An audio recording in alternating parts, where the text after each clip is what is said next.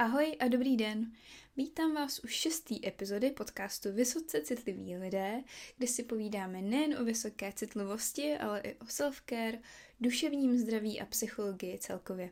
Já se jmenuji Eliška a jsem autorkou projektu Vysoce citliví lidé na Instagramu a Facebooku a nově na YouTube a různých podcastových platformách. No a jak už název napovídá, v tomhle díle si popovídáme o hranicích, co to je a jak na ně. Tak pojďme na to. Začneme teda asi tím, že si řekneme, co vůbec ty hranice jsou. Hranice jsou vlastně takové limity, které nám pomáhají chránit naše potřeby a naší identitu a osobnost a taky pomáhají vytvářet a udržovat vzájemnou zodpovědnost a respekt ve vztazích. Podobně jako nějaký fyzické hranice jasně označují, kam můžeme a nemůžeme jít, taky hranice ve vztazích komunikují, co je a není v pohodě.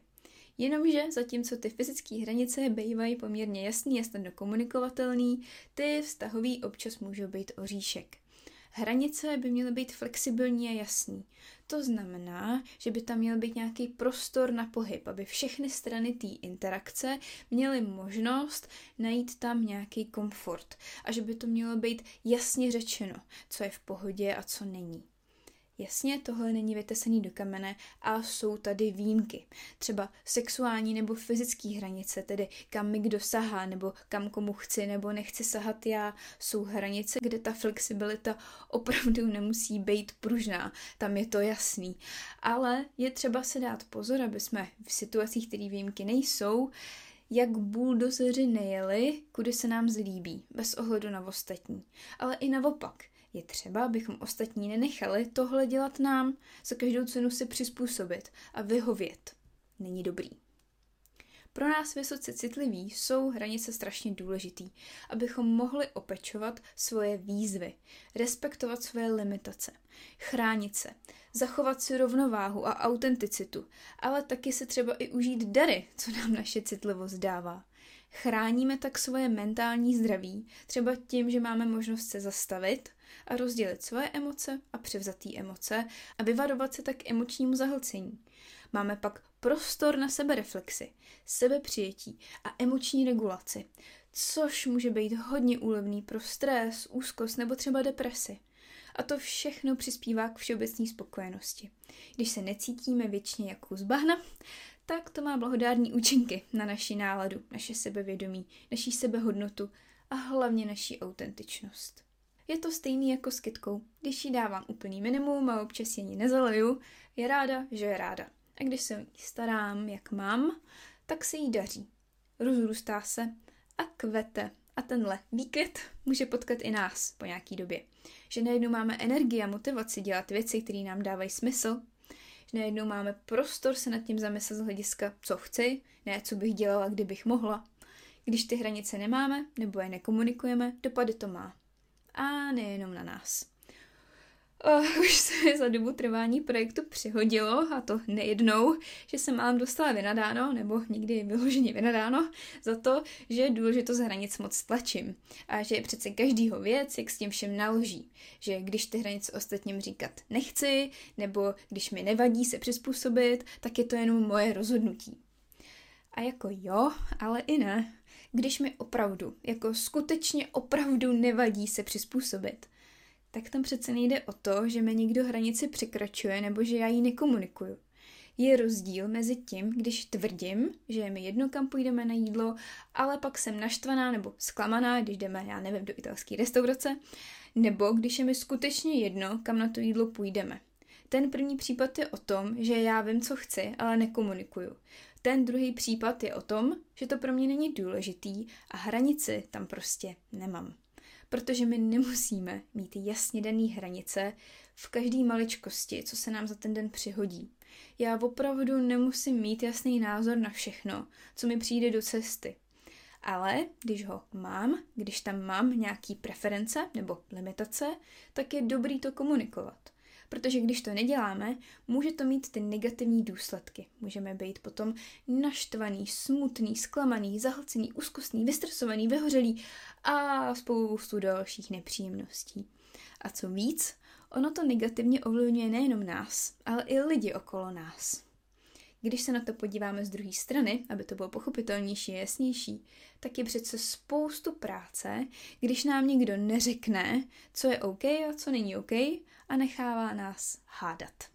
Nechává nás dělat spoustu emoční a mentální práce, kdy my metodou pokus omyl odhadujeme, co je ještě v pořádku a co není v pořádku.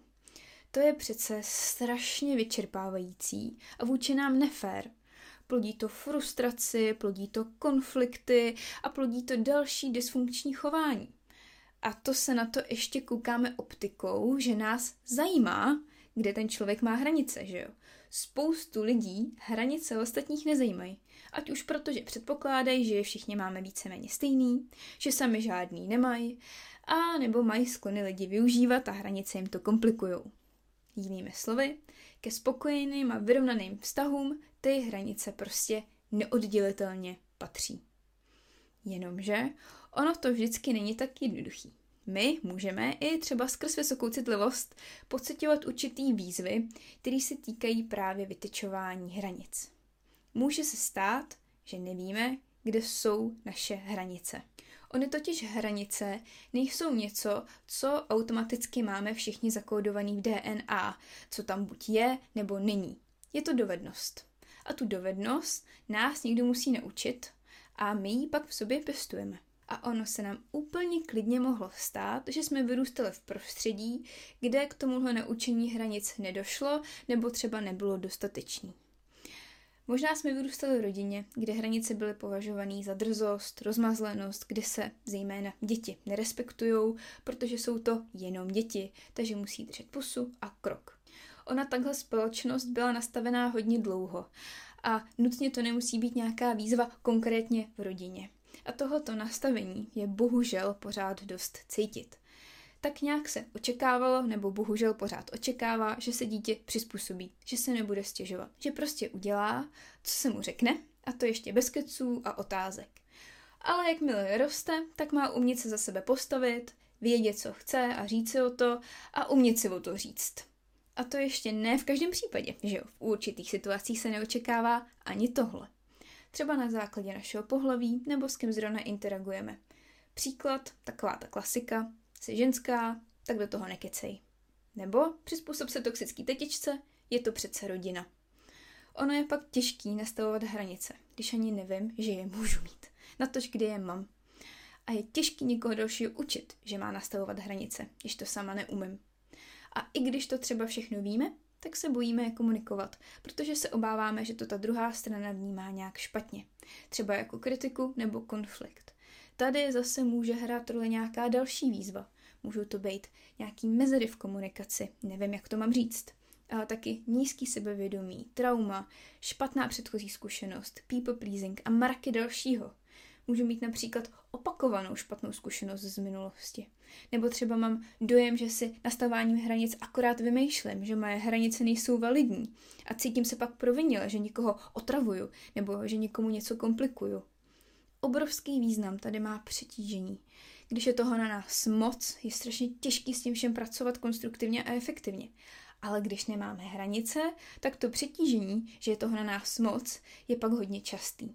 Takový začarovaný kolečko. Ona, ta obava okolo komunikace hranic je samozřejmě strašně validní.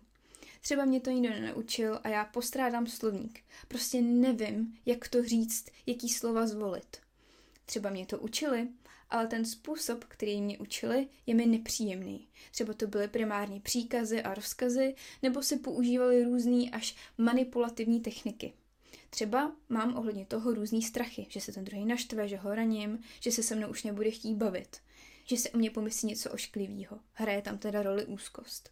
A nebo jsme třeba v situaci, kdy se jedná o šikanu, kdy ten druhý má nad náma reálnou moc a zneužívá toho, drží nás ve stresu a strachu. A tady bych se na moment zastavila. My, vysoce citliví, občas můžeme mít tendence se dívat na nějaké nepříjemnosti nebo výzvy v našem životě optikou toho, co jsme udělali špatně my. Zejména pokud máme malý sebevědomí, pokud jsme dlouho poslouchali nebo třeba pořád bohužel posloucháme každodenní seznamy toho, co je s náma špatně, v čem jsme divní nebo v čem přeháníme. Úplná klasika je otázka, jak nastavit hranice někomu, kdo nás neposlouchá. Jak takového člověka donutit, aby nás vyslyšel. Jak mu to vysvětlit. A jasně, reflektovat své chování je naprosto samozřejmě nutný. Je důležitý rozeznat, co jsme mohli udělat líp, kde jsme třeba udělali nějaký omyl a poučit se z toho. Je klíčový o hranicích mluvit jasně, pochopitelně, bez omáčky okolo, aby ten druhý nebyl zmatený z toho, co se mu snažíme říct. Jednoduchý věty jsou v tomhle náš kámoš. Ale občas je to bohužel o tom, že ten druhý nás prostě a jednoduše nerespektuje a je mu za těžko na nás brát ohledy. A to nutně nemusí znamenat, že nás nemá rád. To vůbec. Ten člověk nás může mít rád, ale z nějakého důvodu není schopný nebo ochotný vzít v potaz naše potřeby a naše hranice. Třeba upravit svoje chování, abychom se my cítili líp. Zejména, když to znamená nějakou komplikaci nebo nepříjemnost pro něj. A my si pak klámeme hlavu, jak mu dostatečně pochopitelně vysvětlit, že od něj něco potřebujeme. Podívejme se na to z druhé strany. Když někdo nastaví hranice nám, tak po něm taky nechceme desetistránkovou prezentaci na téma, proč by nás to mělo zajímat a proč to tak má. Pro mě nemusí být pochopitelný, jak druhý člověk funguje, abych na to brala ohled. Nepotřebuju seznam důvodů.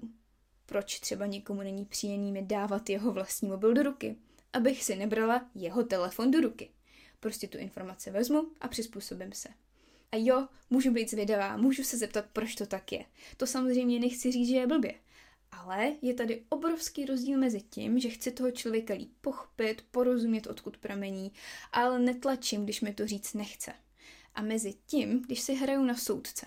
A ty jeho osobní důvody beru jako argumenty, jejichž validitu určím já podle toho, jak se mi hodí a podle toho, jak s tím souhlasím.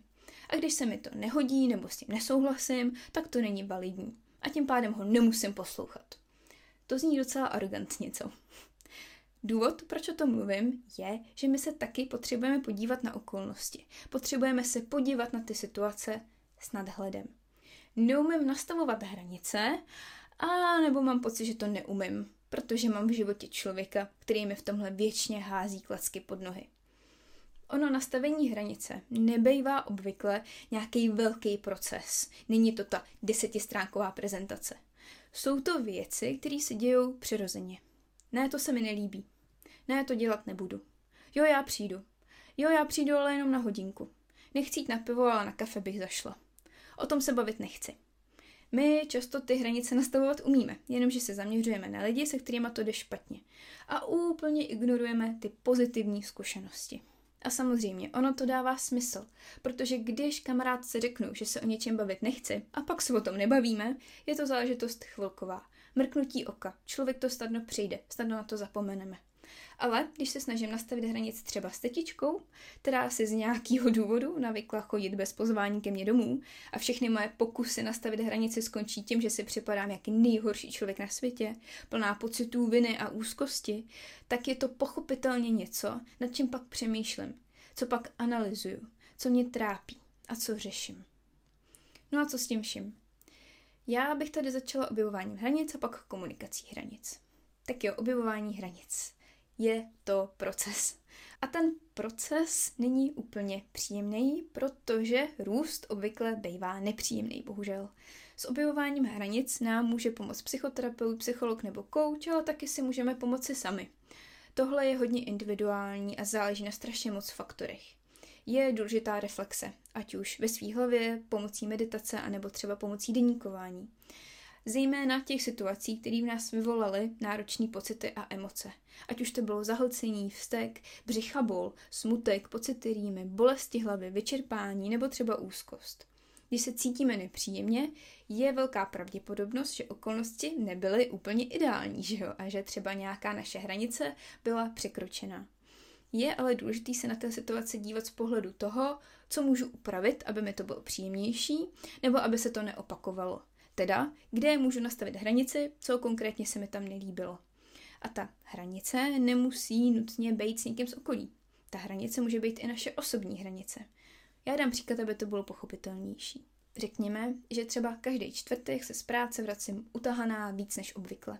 pobolívá mě hlava, jsem zahlcená a mám pocit, jako kdybych ten den pracovala 16 hodin a ne 8.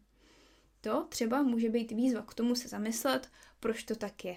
Třeba málo odpočívám v průběhu týdne a ve čtvrtek už to moje tělo nevydrží a dáme to najevo. Takže pak musím nastavit hranici sama se sebou a najít si třeba v úterý nebo ve středu nějaký extra čas pro sebe. A ona občas pomůže fakt maličkost, že jo, že si třeba o 20 minut víc čtu, nebo že jdu na půl hodinky ven, nebo že si na pár minut zavolám s kamarádkou nebo kamarádem a tak dál. A nebo si třeba porovnám, co dělám obvykle v práci ve čtvrtek s ostatníma dnama a zjistím, že ten den mám mnohem víc meetingů než normálně a vysává mě to. Pak je to zase na individuálním řešení. Já můžu nastavit hranice ostatním a přesunout meetingy, které se dají přesunout.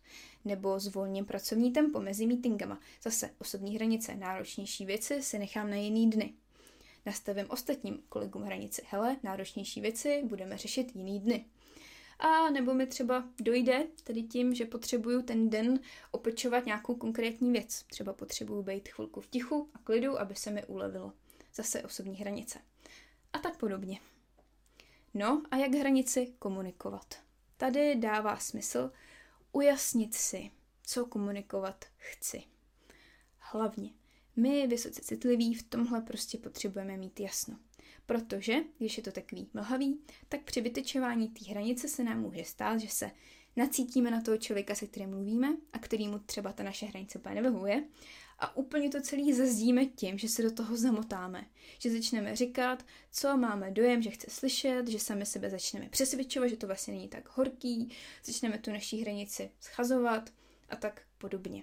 Možná se snažíme si tu hranici ujasnit, takže ji tak jako různě vysvětlujeme a, a říkáme strašně, strašně moc věcí, které vlastně toho druhého moc nezajímají nebo nemusí zajímat, což je taky potom matoucí, je tam spoustu omáčky.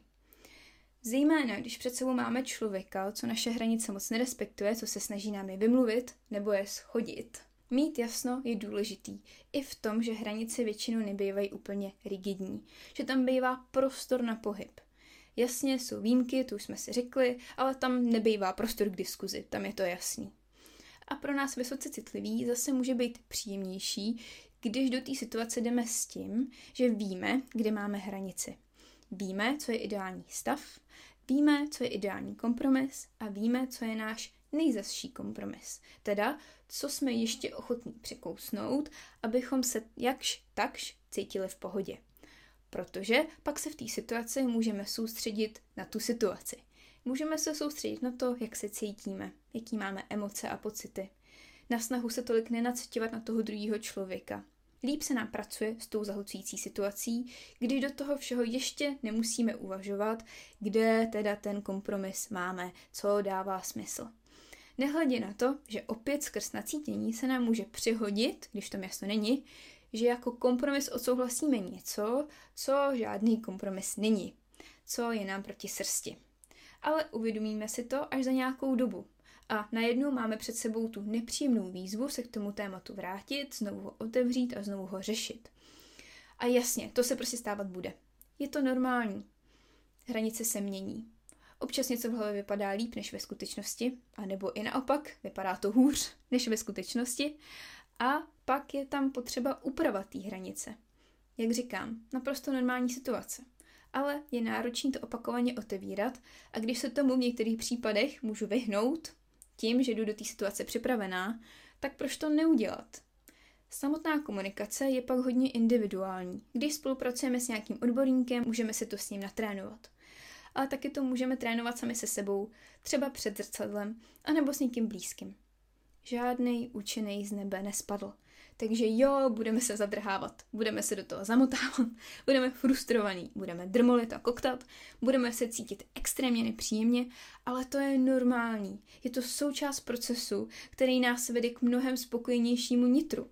A i proto je fajn si to trénovat, aby nás od vytečování hranic neodradil naprosto obvyklý začátečnický přešlapy, který třeba ve svých hlavě vidíme jako obrovský průšvih. Jasně, nevyvarujeme se jich všech, ale některých třeba jo a to může být úlevný. Poslední věc, kterou zmíním, je to, že co se týče hranic, často mi na konzultacích padá otázka, jak to mám udělat, jak mám tu hranici nastavit. Když se o tom ale potom bavíme víc do hloubky, přijdeme na to, že to není o tom, že my nevíme, co chceme říct a jak, ale že se u toho nechceme cítit nepříjemně. Ta otázka ve skutečnosti zní, jak se mám stát profíkem nastavování hranic přes noc, jak se u toho můžu cítit dobře a sebevědomě. Jak už jsem říkala, když rosteme, nebejvá to úplně příjemný. Tu část prostě nepřeskočíme. Nastavování hranic bude stresující. A stejně tak bude nepříjemná ta část potom. Je to normální. Pravděpodobně nepřijde úleva a vlna příjemných emocí. Spíš budeme cítit vinu, budeme si to vyčítat, budeme přemýšlet, jestli na nás ten člověk není naštvaný, nebo jestli jsme ho neranili a tak podobně. Ony tyhle pocity časem odezní, nebo nebudou tak velký, bude jednodušší s nima pracovat. Ale k tomu se bohužel nedopracujeme žádnou fintou, to je prostě na základě zkušeností a hledání zvládacích mechanismů, co nám pomůžou zachovat klid. Což shodou okolností zvládací mechanismy je téma zářivý online přednášky posezení nad, takže jestli je to téma, který je pro vás zajímavý nebo aktuální, určitě omrkněte e-shop, kde je víc informací a kde se dají koupit vstupenky, a nebo případně záznam, jestli tuhle epizodu posloucháte později.